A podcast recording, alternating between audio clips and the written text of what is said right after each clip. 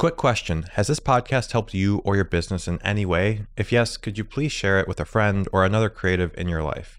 Be it through an Instagram story, a Twitter post, a DM, whatever you prefer. My mission here is to help as many creative entrepreneurs as I can out there, and I can't do this without your help. Thanks for your time, and let's get into today's episode. Okay, today we're talking about a part of your business that is essential, but very few people talk about this. LLCs, business bank accounts, EINs, and payment processors can all sound intimidating, especially for us creatives. Today, I want to break it all down and make it super simple that even a fifth grader can understand this. This is a simple three step framework. If you're listening to this, I know that you're a passionate photographer, or videographer, or designer eager to start earning money with your camera. Or maybe you're already making money, but you don't have the proper business structures in place. If the thought of setting up a business can easily feel overwhelming, this episode's for you. There's a lot of bureaucracy and endless to do lists when setting things up, but it doesn't have to be that way. In today's episode, I'm demystifying the entire process and walking you through the non negotiable steps you need to take to set up your business the right way. Let's turn your creative business idea into reality. Welcome to the Creative Biz Launch Podcast, where we talk about how to grow your creative business and scale to six figures. Whether you're a photographer, filmmaker, or designer, you'll find something of value here. Now, before we really dive into this, I have to preface this by saying I'm not a lawyer, this is not legal advice, I'm not an accountant or tax expert. Nothing in this video is legal or financial advice. This is my experience. As creatives, it's frustrating trying to find anything about starting your business online. The big YouTubers don't want to talk about this stuff, and there's very little information online, so I'm here to show you the ropes. Imagine having the proper business structure set up from the very start so that you don't have to go back and correct things down the road. Do you want to know the three non negotiables you need? Do you wish you knew how to set up your LLC the right way? Well, today I'm going to be walking you through all of this. How about actually collecting money from clients? How do we set up a payment processor and make sure that we're not getting screwed with their fees? When I first started making my first dollars from photography, like most people, I sold a handful of prints. I was selling prints. I had these beautiful photographs of Chicago, and people seemed to love them. So I set up a simple website with a store and got a few sales. I made a few hundred bucks here. And magically, that money ended up in my personal banking account, and I felt good. Little did I know, I was operating as a sole proprietor. This was my first mistake here. I mixed my business income with my personal income, and even worse, my business was tied to me. It wasn't a separate entity. Only a few months down the road did I actually take the right steps to setting up my business. While I was operating as a sole proprietor, I was at risk. Since there was no legal distinction between myself and my business, if my business were to get sued or something, they could go after everything I own, and this is very bad. When we're selling our services or our physical products like prints and that money is ending up in our personal bank accounts, we're operating as sole proprietors. So let's walk through the proper way to set up our businesses so we're not sole proprietors anymore. So, step one in this business setup process is going to be forming a single member LLC. Why? Well, once we form a single member LLC, then our business and our personal assets become two separate things. There's our business that lives over here and our personal assets that live all the way over there. As long as we don't mix the two, if your business were to get sued, they could only go after your business assets and not your personal assets. Now, there's a few caveats here, but as long as you follow all the LLC guidelines and don't mix your finances, you should be good. When we file for an LLC, we also need to get ourselves an EIN. EIN stands for Employer Identification Number. Basically, this is like a social security number for your business. With an EIN, your business finances can be separate from your personal finances. So, this means when we open up our business bank accounts and our payment processors, we'll be able to use our EIN. We'll get into those in a second here. Now, at this point, I hope that you recognize the importance of forming an LLC. So, how do we actually go about this and form one? Each state has varying rules depending on how to form an LLC, and each state also has their own fees associated with LLC formation. Option one is that you go to your state's website, follow those instructions, and form it yourself. If you decide to do it yourself, you'll have to perform tasks every single year to ensure that you stay compliant with the state, or else you're at risk for your LLC actually getting dissolved. I don't recommend doing this yourself. It's going to be a waste of time and it's going to be way riskier unless you know what you're doing.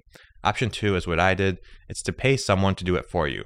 You can hire a lawyer or use a service online. I prefer to use betterlegal.com. It's super cheap to get your stuff set up this way, and I'm a big fan of their services. These days, there's a lot of different websites that offer to do this for you. So just do your research before going with a particular one. But I've already given you my recommendation. So take that as you will. Okay, so if we go with option two or whatever service we decide to use, they're going to take care of all the annoying paperwork. They'll send us our articles of organization, they'll create an operating agreement, and you'll get a registered agent. If you don't know what these things are, then that's further proof that you should be using a service rather than doing it yourself. So once you get that LLC set up, it's going to take about a week or two to get your LLC formation documents back. But once you get those back, it's time for step number two. So, just to reiterate, step number one was forming the LLC so that our business is a separate entity from us. That was our goal here. Step two is getting our financials set up.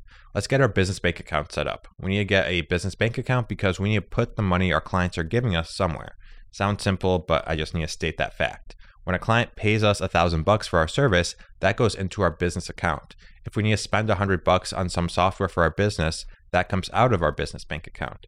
All of our business transactions, both income and expenses, need to be going through our business bank account. This will allow us to do two things. One, it's going to keep ourselves separate from our LLC, which is super important in case you get sued. And number two, it's going to make accounting and bookkeeping way easier.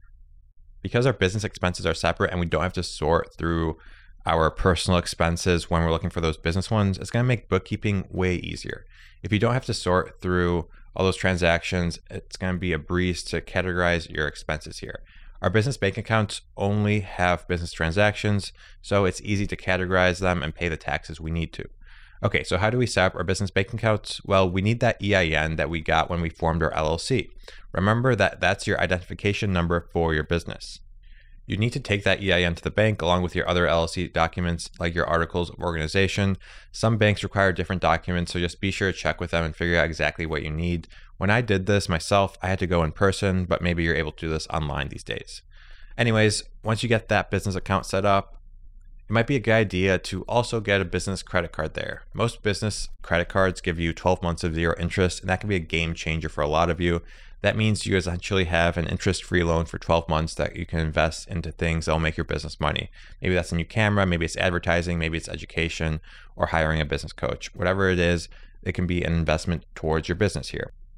Once you've got those accounts set up, it's time to move on to step number three of our three step framework. We've got the LLC, which makes us a legitimate business. We've got those business bank accounts. Now let's give ourselves a way to put money into that business checking account. Step three is to get a payment processor.